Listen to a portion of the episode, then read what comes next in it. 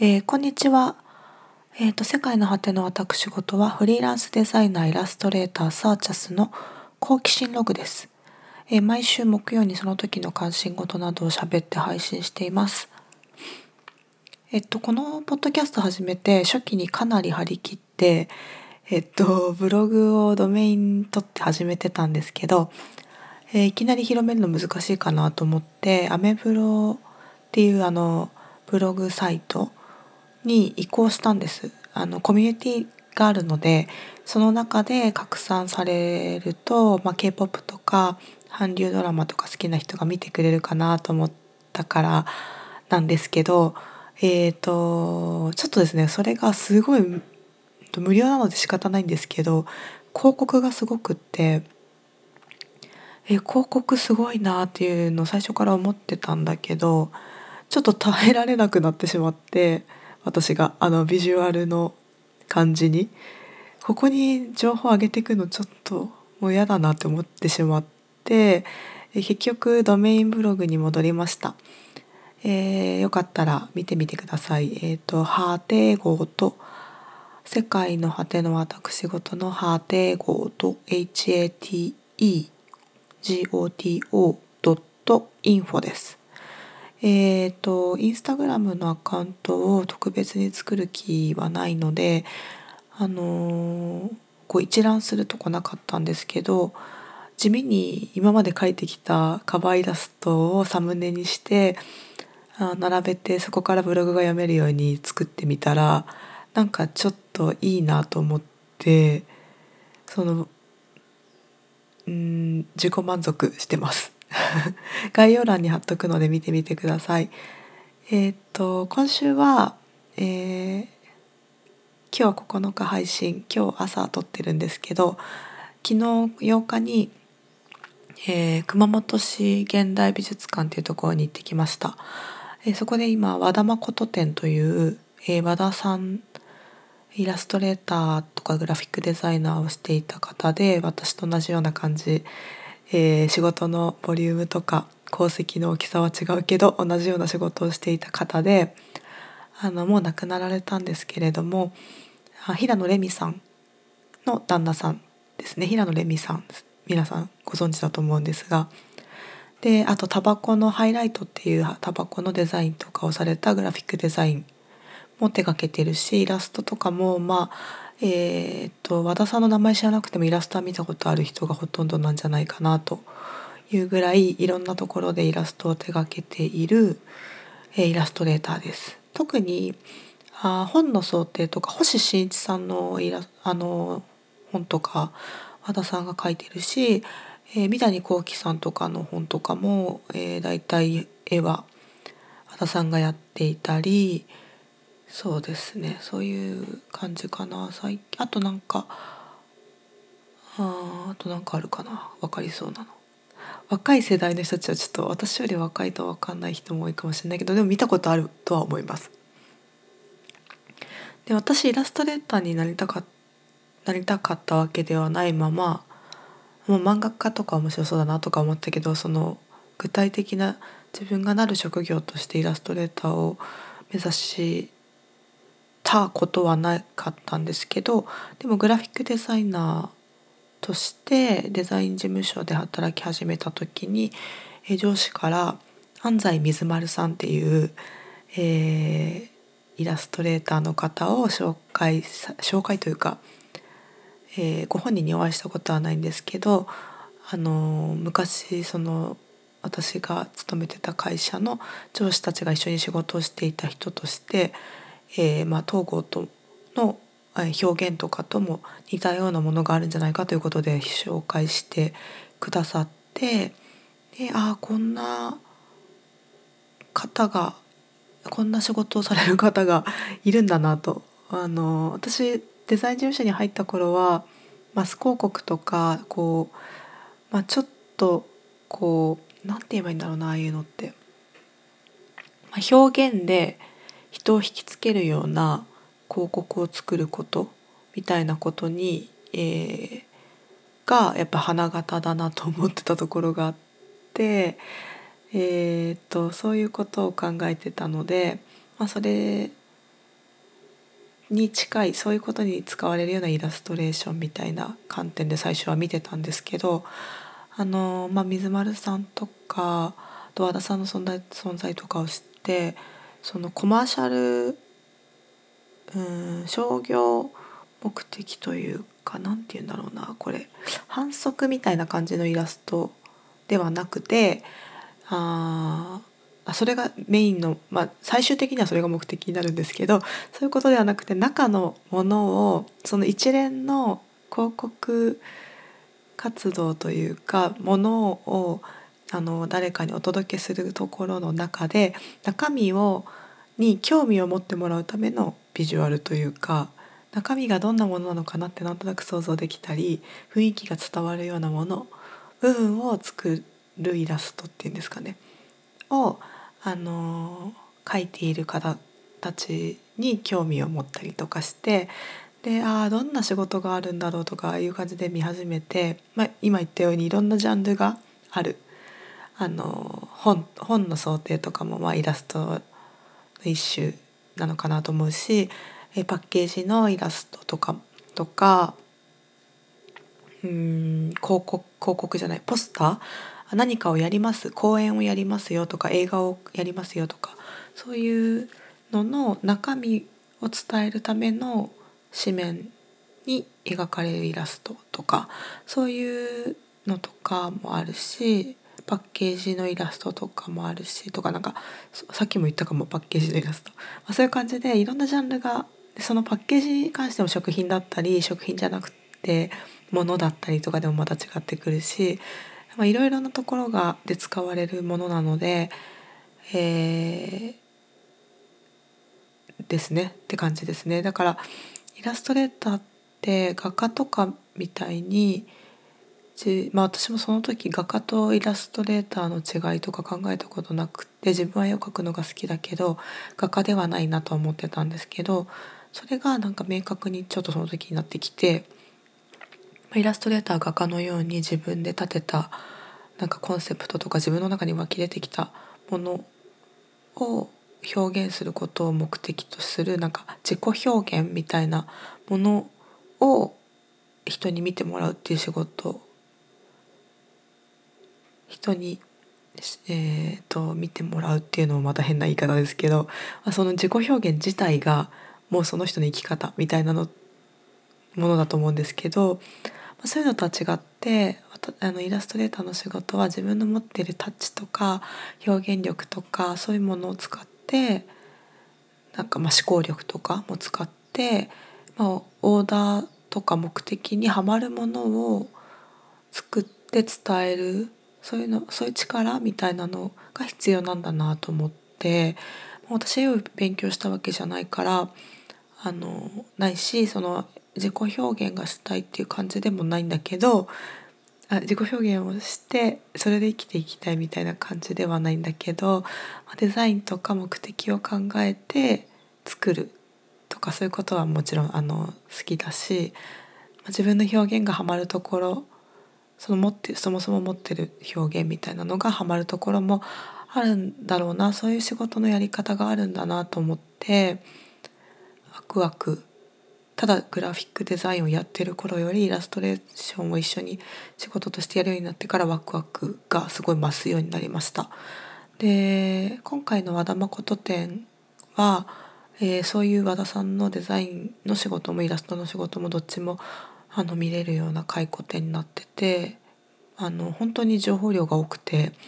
ちょっと一回で全部をじっくり見るには体力が足りないなという感じがありました。あのもう途中でやっぱお腹空いたりとか集中力が続かなくなっちゃってあの座りたいなとか そういうのが先に出てきちゃって見たい気持ちとやっぱ自分のその欲求があのバランス取れなくなるタイミングがやっぱ来てしまってあのもう一回行けたら行こうかなと思ってたりあとなんか巡回してるみたいなのでこれももともと東京でやってたのが巡回してきてるものらしいのであーなんか次が新潟みたいなんですけどちょっと新潟はいきなり行けないけどあのその先に北九州とか岡山とか西日本にまた戻ってくるみたいなのでそれに行ってもいいかなと思っています。でなんでこんなに情報量が多いかったかっていうとあまあ彼の和田さんのあの仕事としての、えー、やもう亡くなるまでずっと多分仕事されてたのでその分あのしえっ、ー、とうんそれを並べるだけでもすごくボリュームがあるしさらにあの子供時代からの彼がどんな絵を描いて過ごしていたかどんな文章をそれにつけていたかとかそういうのも時系列で終えるようになっていてもう見れるイラストの点数もすっごく多いしそれに一つ一つ、えー、なんか注釈がちゃんとついていて簡潔なんですけどとにかく数がすごい多くってあそういう感じでちょっとあの 受け止めきれない部分がありましたね。で長い期間関わった仕事も多いのであのそのまとまったこれをやっていた時代これをやっていた時代みたいな感じでまあなんか制作についてのやり方とか考え方もどんどん変化していくし、まあ、それに対してみ、まあ、比較的身軽に乗り換えているというかチャレンジしていく方なんだなっていう印象がありました。で私もなんかちょっと最近、まあ、めちゃくちゃダサい感じなんですけど、まあ、自分らしいタッチを見つけなきゃとかなんか人から見て分かりやすい個性をなんか打ち出していかなきゃみたいなブランディングしなきゃみたいなことを謎に思ってたんですけど、まあ、こうやってやってみたいなとか思ったことを素直に取り組んでいけば、まあ、タッチとか表現がばらけていてもなんかこう振り返ってみたら自分らしさって勝手に出てくるもんなのかもなってその和田さんのいろんなタッチやいろんな仕事をまとめてみるっていう機会を得たことで気づきました。当たり前っちゃ当たり前なんですけど。であまあなんかそんなことよりその今の自分をどんな風に見てもらうかとかそういうことよりなんか気にするところは依頼内容にどんな風に答えるかで自分はどういう表現ができそうかの提案とかなんかもっとシンプルだなと思いましたちょっと構えすぎてましたここ最近。でまあそれがもが一番あのすっきりしたところ見たことによって自分があすっきりこう腑に落ちたところであのイラストレーターとかの仕事としてだけじゃなくてグラフィックデザインしていたって言ったんですけどそれの範囲だけじゃなくさらに映画を作ったりとかアニメーション作ったりとか本も作ったり本を書いたりそのやりたいこととかやれてるチャンスが巡ってきたことはどんどん挑戦していてめっちゃすがすがしい人だなとあ思った次第です 私もそういう風になりたい。でえっ、とまあ和田さんが活躍した時代と今はまた違うとは思うんですけどグラフィックデザインとかイラストとかにをあの取り巻く環境もだいぶ変わってきてるとは思うんですけど、まあ、それは、えー、そのそれとして私もあの自分が生きているこの時代をなんか面白がってやっていけたらなとか、まあ、自分のできる表現で、うん、まあどっちかっていうとそのうん、決まキメキメのイケてるデザインがしたいとかそういう表現がしたいっていうよりは面白おかしくなんか伝えていきたい伝わるようなものを作っていきたいっていう考え方をしていきたいなとなんかさっぱりしたところがありましたね。うん、ありがたい。なんか結構その注釈を読むのでパワー使っちゃって。ちょっと絵をじっくり見てないな、まあ、パラパラと見た感じになっちゃったのが反省点でまああのそんなにじっくり見る必要ないよっていう部分もあるのかもしれないんですけどちょっとあの数をあ数時間とかじゃあのすっきり見つ見終われるって無理かなと思いました。それだけ作ってきた人なんだなっていうことでめっちゃ頭が下がるんですけどあのーまあ、そその感じでもうなんか考えてばっかりないで手を動かしなとかいう割れてるようなそうやって背中をバンバン叩かれてるような気分です。ありがとうございます。和田さんなんかそのこのなんかそのまとまってブワーって今まで作ってきたものを見返した気持ちみたいなのを自分もその視野がギューって狭くなってあれ私どうしようってぐるぐるしたら思い出そうって思いました。とりあえず手を動かす。考えが煮詰まってきたら手を動かす。にしようと思いました。はい、えー、今回はそのぐらいですね。あ違う。そうだった。えっと来週ですね。14日の火曜日。これでも配信した時に聞くか聞くとは限らないからもしかしたらもう終わってたりするかもしれないんですけどあの6月14日の火曜日の10時から薩摩仙台市のコミュニティ FM である FM 薩摩仙台というものに出ます。えー、ポッドキャストが関係してるわけではないんですけどあの最近仕事でご一緒している株式会社全蔵という会社があるんですけどそこの番組みたいで、まあ、オファーしていただいたので出ることになりました「おかげさまデイズ」という番組です。えーとラジオなのでコミュニティ FM なので、えー、薩摩仙台市内でしか聞けないのかな。でも後でネット配信されるみたいなので、えー、また後ほど告知します。来週にでも、えー、初めてはラジオ出るのでちょっと面白いですね。ポッドキャスト始めてないかった頃はなんかちょっと声かかった時ああはっきり出てくださいってオファーされたのはこれが初めてなんですけど出ません出たらいいのにとかえなんか紹介しようかとか言われたことあったんだけどずっと断っててそういうのはあのあんまりピンときてなかったからなんですけど今ポッドキャストずっとやっててまあこんな感じで喋れば別にいいのかなと気づいたので出てみることにしました。